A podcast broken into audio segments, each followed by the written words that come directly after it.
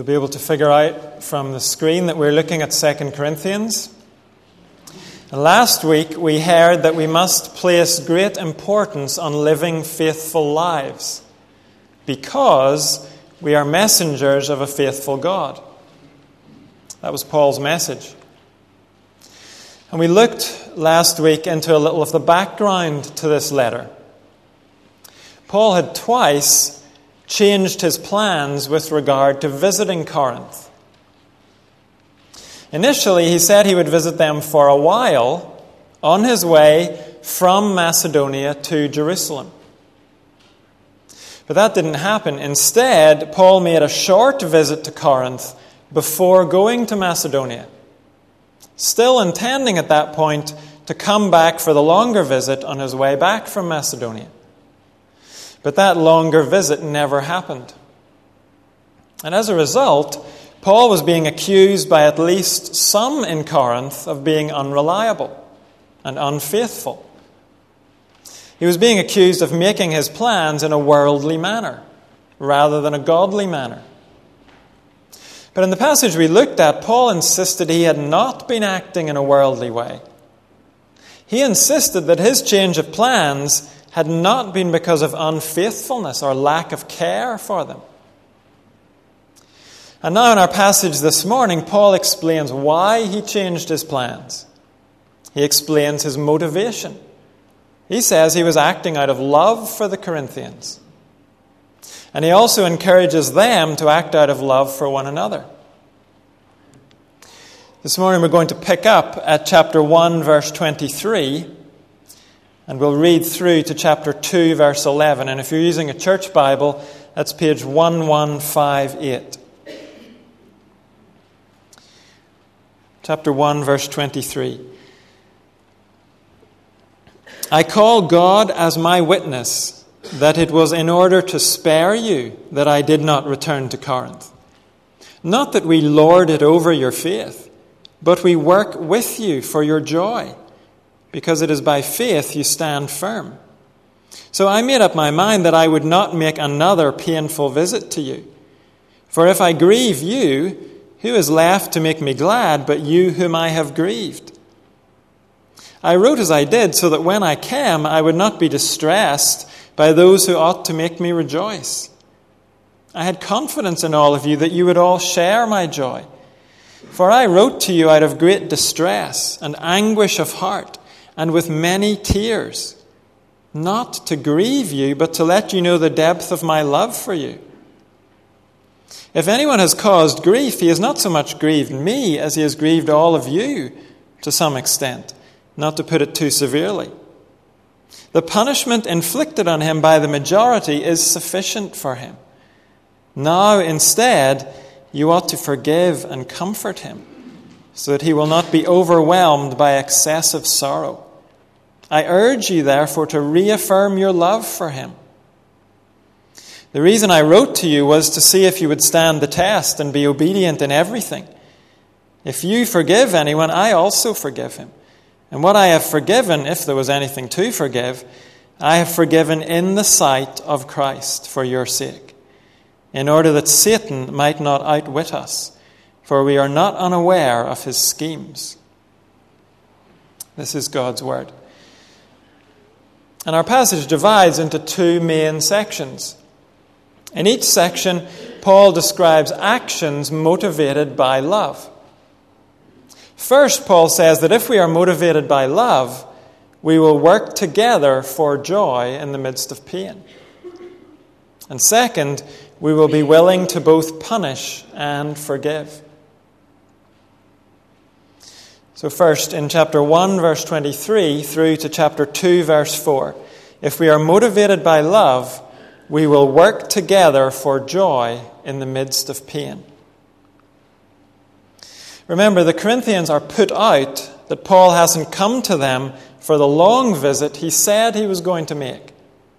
He did come for a short visit, but he didn't come back for the long one.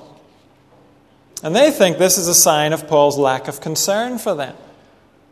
But Paul says in verse 23 it was in order to spare you that I did not return to Corinth. Yes, I changed my plans but it was out of love for you, not carelessness about you. And at this point, we can fill in a bit more of the background. It turns out that Paul's short visit to Corinth did not go well. In chapter 2, verse 1, he describes it as a painful visit. It was a rough, unpleasant time. Paul doesn't tell us exactly why it was a painful visit. But clearly, the visit either revealed things in the church that needed to be dealt with, or something happened during the visit that needed to be dealt with. But then Paul's commitments elsewhere took him away from Corinth quite quickly, and he left them in a state of grief. That word appears eight times in our passage. At least it's the same word in the original. The NIV translates it in a few different ways grief, pain, and sorrow. But it's all translating the same word. The background to this passage is one of pain. Paul had planned to come back for a longer visit, but as he thought about the painful visit, he decided to change that plan. He wrote them a letter instead. It's a letter that we don't have today, but it's often known as the tearful letter. Why did Paul choose to write to them instead of visiting them again? Well, he says it was to spare them. And then he gives an explanation. Look again at verse 24. Not that we lord it over your faith, but we work with you for your joy, because it is by faith you stand firm. So I made up my mind that I would not make another painful visit to you. What does Paul mean in verse 24? Well, we could sum it up by saying there were things the Corinthians needed to sort out. And Paul could have come back with a big stick to do the sorting himself. But Paul trusts the reality of God's work in their lives.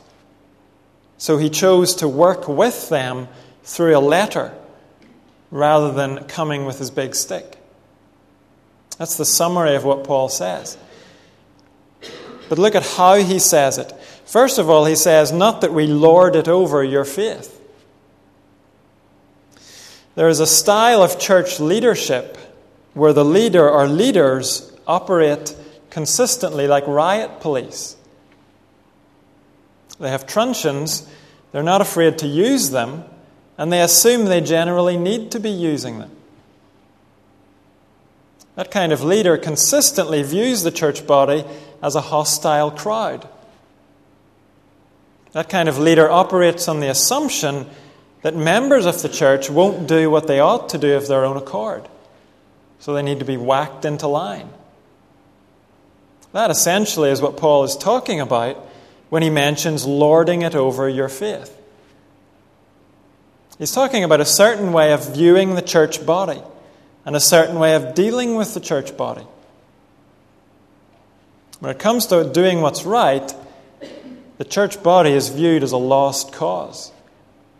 The only way to deal with people like that is to whack them into line or whack them in the right direction. That kind of leader assumes that they need to lord it over the faith of the congregation because the congregation's faith is hopelessly off track. That was a common approach in Paul's day. It's a common approach today. But Paul says it's not my way of doing things.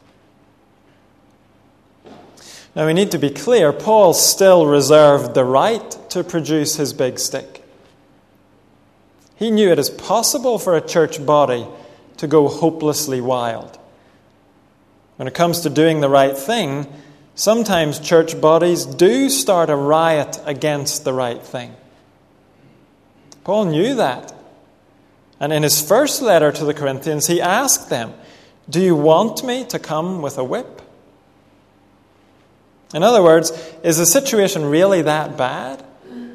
Do I need to do what Jesus did in the temple? Kick over a few tables and throw a few people out in the street? Paul did not rule out asserting his authority to bring a fellowship in line. But that was not his normal or his preferred way of doing things. It was not his habitual posture. So, what was Paul's habitual posture? What was his standard approach to the church body? What was his standard view of the church body? Well, he explains it in verse 24. Instead of lording it over them, he works with them for their joy. In the vast majority of situations, Paul sees no need of his riot gear. He sees the church body not as a hostile crowd, but as men and women he can work with. And if we ask why he sees them that way, the answer comes at the end of verse 24. It is by faith you stand firm. It's probably better to translate it, you stand firm in the faith. Paul says, I don't need a big stick. I can work with you because you stand firm in the faith. Paul looks at the bad situation in Corinth, but he still has hope. And his hope comes from the belief that these men and women are new men and women. They have new hearts and spirits. Look back just a few verses. Look how Paul describes them in verse 21.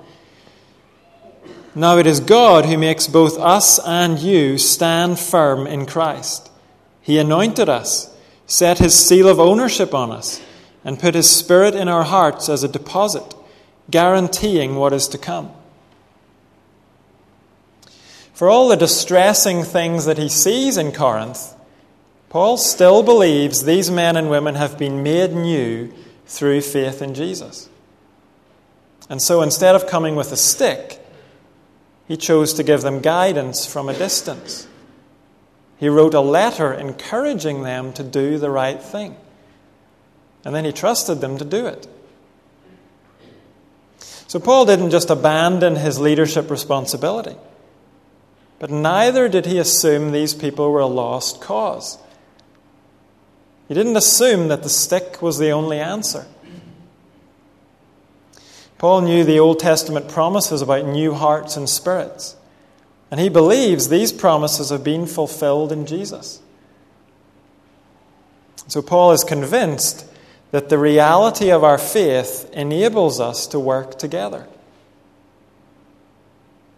And in fact, the New Testament as a whole works on the assumption that God's people, for all of their rough edges, for all of their waywardness, still have a fundamental unity. They're united through their faith in Jesus and through the indwelling Holy Spirit. The New Testament writers work on the assumption that their readers can be called to do the right thing. Because deep down, they want to do the right thing. And that has to be our assumption too. I hope that's the way we as elders view the church body. And when you have differences with a, with a brother or sister, I hope that you see them not as someone who's on the other side of your riot shield, but as someone who's fundamentally on the same team, who's trusting the same Savior indwelt by the same Holy Spirit. Someone you can work with for joy. There might often be tears on the way to joy. But if we have any confidence in God's power, then we must have confidence in His work in the lives of His people. Even in situations of hurt and misunderstanding and anger, we can work together for joy. Not because we are great people, but because a great God is at work among us. Paul has spoken about working for joy. And now he shows what he means by that. He says, Our joy is bound up with one another. Look at verse 2. For if I grieve you, who is left to make me glad but you whom I have grieved? I wrote as I did, so that when I came I should not be distressed by those who ought to make me rejoice. I had confidence in all of you that you would all share my joy. For I wrote to you out of great distress and anguish of heart, and with many tears, not to grieve you, but to let you know the depth of my love for you. Paul has stayed away from Corinth not to cause pain. But his letter has still caused a certain amount of pain. He was determined not to lord it over them, but in his letter, he still had to challenge them about what they needed to do. That was part of working with them. So Paul knows that they are grieved or pained, but he wants them to know that they're also the source of his joy. He takes joy in seeing them doing what's right, following God, growing in their faith and obedience. He takes joy in those things because he loves the Corinthians. He hates to cause them pain. Causing them pain causes him pain. He mentions his tears and distress and anguish of heart. Paul hates to cause them pain, but he is willing to cause them pain so that he can rejoice as they respond to his challenge and do the right thing. Paul's joy is bound up with these people. He's not like a manager of a business. That's not how he approaches the church. His heart is tied up with these people. He's distressed when the church is on the wrong track. He's distressed when he has to confront the church. But he's willing to do it so he can have the joy of seeing them go on in the faith. And in verse 3, he says, I had confidence in all of you, that you would all share my joy. In other words, he's saying, I believe that you're with me on this. I believe you ultimately want to do the right thing. I believe you will rejoice with me when all this is dealt with in a godly way. Paul is teaching us that our joy is bound up with one another. And the church is not us against them or me against him. At least it shouldn't be that way. In all that we do, we're to work together for joy. Not my joy at the expense of yours, but shared joy.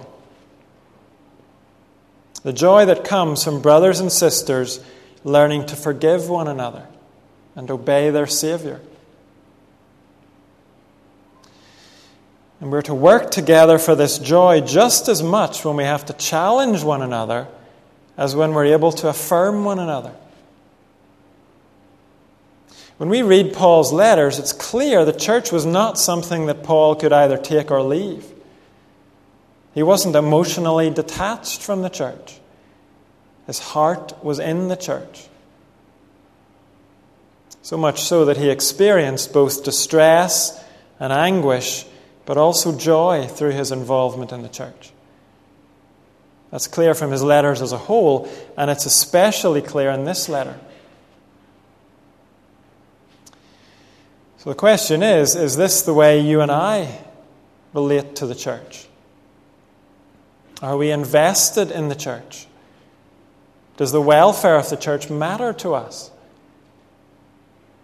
Do we suffer distress or anguish or joy, depending on the state of the church? Do we have a deep commitment to work with our fellow church members? Or do we relate to the church in much the same way we do to the supermarket? It's a place we go to get what we're looking for. And it may as well be Asda or Tesco or Sainsbury's.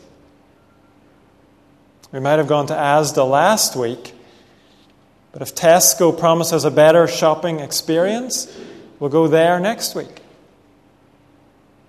And if we don't find what we're looking for in aisle number three, or if the checkout line's a bit slow, we'll not be back.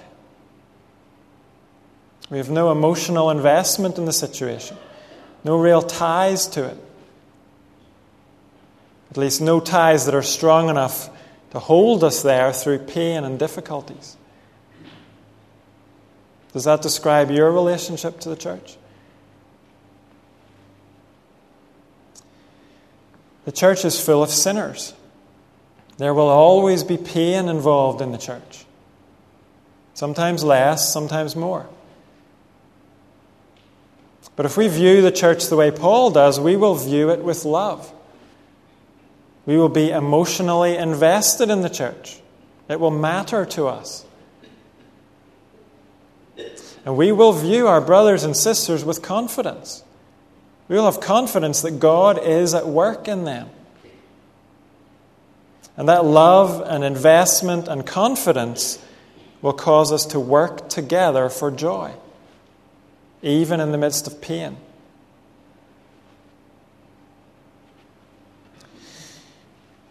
Paul has made his general point, and now he gives a specific example. If we're motivated by love, we will be willing to both punish and forgive. Apparently, at least part of the problem in Corinth was an individual. We don't know the details, but it doesn't seem to have been a dispute over doctrine. It was a relational problem. It probably involved some kind of personal attack on Paul. And there may also have been some moral issue involved.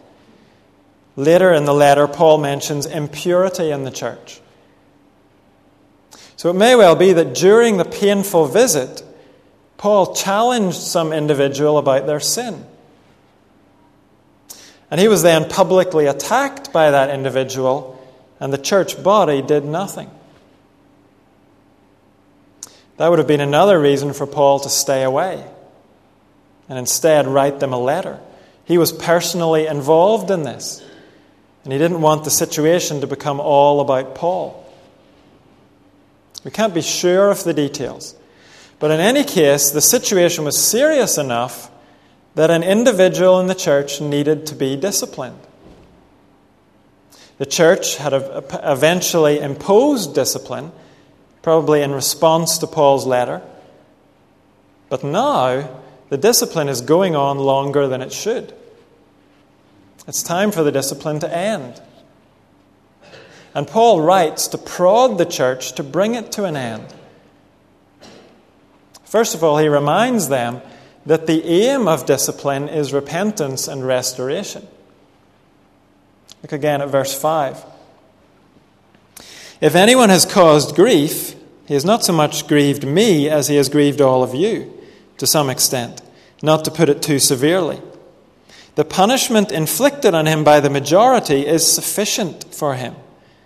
Now, instead, you ought to forgive and comfort him, so that he will not be overwhelmed by excessive sorrow. I urge you, therefore, to reaffirm your love for him. In verse 5, Paul plays down the pain that he personally has suffered from the individual. The sentence is a bit contorted, but that's what Paul is saying. Sure, I was a bit hurt by this guy. But the real pain was caused to the whole church body. His sin caused damage in the fellowship.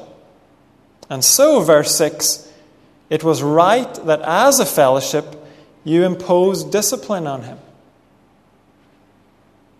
Paul has in mind a meeting of the church body where the issue was discussed. And a majority decision put the man under discipline of some kind. So Paul had been right to have confidence in the Corinthians. He stayed away, he trusted them to do the right thing, and they did. But now, apparently, the man has repented. Paul mentions that in chapter 7. So the discipline has achieved its purpose, but it hasn't been lifted. And so Paul wants to remind the church of the aim of discipline repentance and restoration. Where there has been genuine repentance, or at least reasonable signs of it, there needs to be restoration.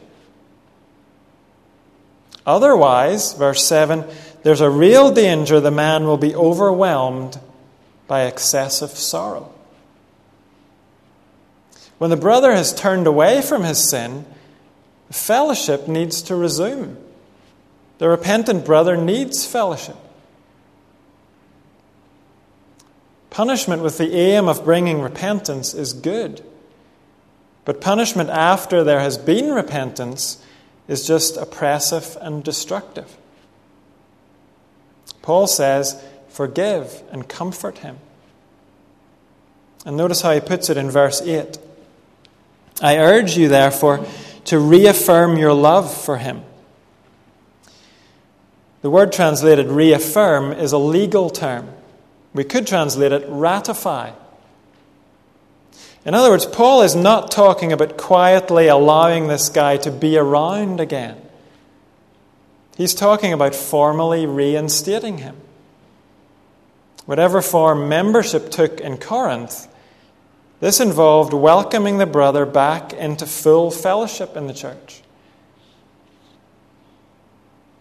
If there's good reason to believe God has forgiven this brother, then the brother needs to know the church affirms God's forgiveness.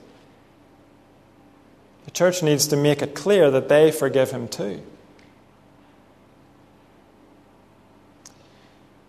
Earlier, we had a reading from Isaiah. God promised that his servant would not break a bruised reed, nor would he snuff out a smouldering wick. If that's the care God shows to his repentant people, then we must show the same care.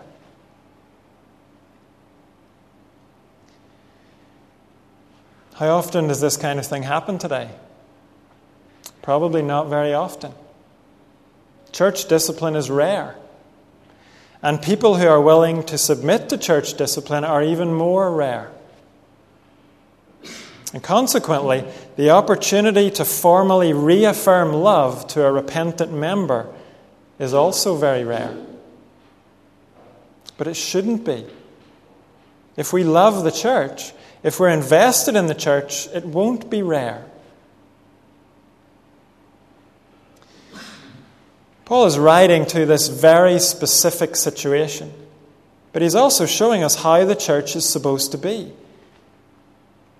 Leaders are not to be lording it over the body. And at the same time, the body is to be responsive, ready and eager to do the right thing, willing to deal with sin, willing, yes, to inflict punishment on the sinner but always motivated by love. Always with the aim of producing repentance that leads to forgiveness and comfort and restoration. That's how the church should be. Not a bunch of disinterested supermarket shoppers, but a family who are deeply invested in the life and the well being of the church men and women who are willing to stick with the church through pain because they want the joy of healing in the church.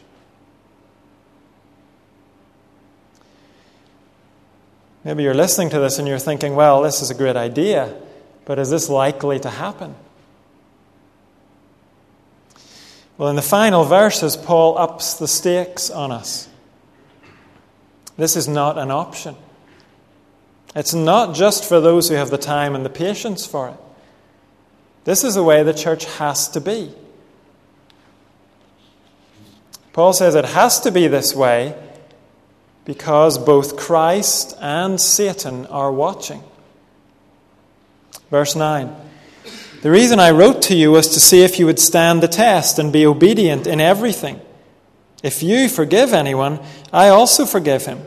And what I have forgiven, if there was anything to forgive, I have forgiven in the sight of Christ for your sake, in order that Satan might not outwit us, for we are not unaware of his schemes.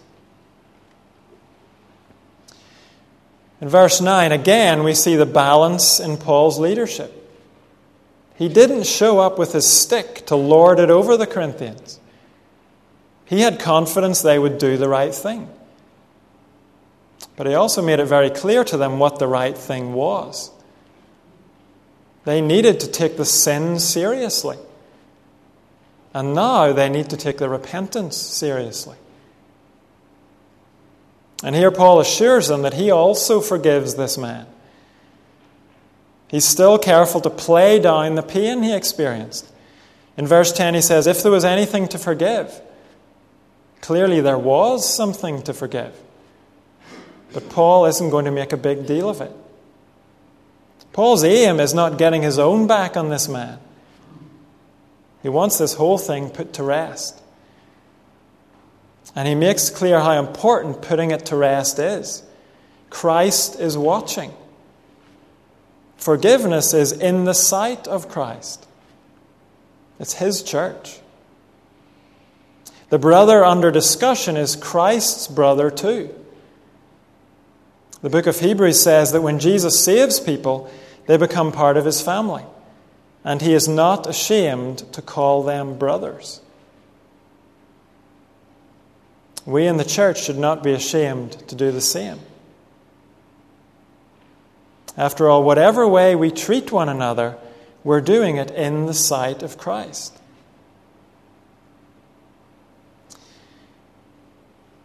Then in verse 11, Paul gives another reason for forgiveness and restoration in order that Satan might not outwit us, for we are not unaware of his schemes. Satan loves chaos. He loves bitterness and division. He loves to see sin in the church. And he also loves to see the repentant being punished to the point where they are overwhelmed by excessive sorrow. I don't think that Satan has detailed plans. Scripture presents him as an opportunist. His aim is just chaos and destruction in any way that he's able. He'll jump on any chance to make a little bit more chaos and destruction. Paul knows what Satan is like, and he warns the church he's watching. He's looking for an opening. Don't give it to him. Paul was aware of Satan's schemes for chaos and destruction. But I think it's true that most of us are quick to forget that Satan's even around. Never mind looking for an opening in our fellowship. And this doesn't only apply to big things like a case of church discipline. Think how much infighting and bitterness and division could be avoided if we just stopped to ask ourselves Am I giving Satan an opening here? If I lash out with my tongue like I want to do, if I refuse to forgive, if I behave selfishly here, am I letting Satan outwit me? Am I opening the door for his chaos and destruction? We don't tend to think like that, but we must. Satan will take advantage of the opportunities we give him. Let's remember that the next time our pride prompts us to take a pot shot at someone else or refuse to forgive someone. There may even be people in this room who are not reconciled to one another. If that's true, then open your eyes. Satan is outwitting you. Put it right. Satan is watching. He hates the church. Christ is also watching, and he loves the church. That should be motivation enough for us to work together for joy in the midst of pain and to be willing to both punish and forgive.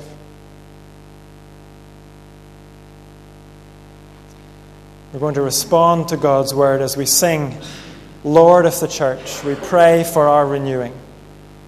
Stand with me, please.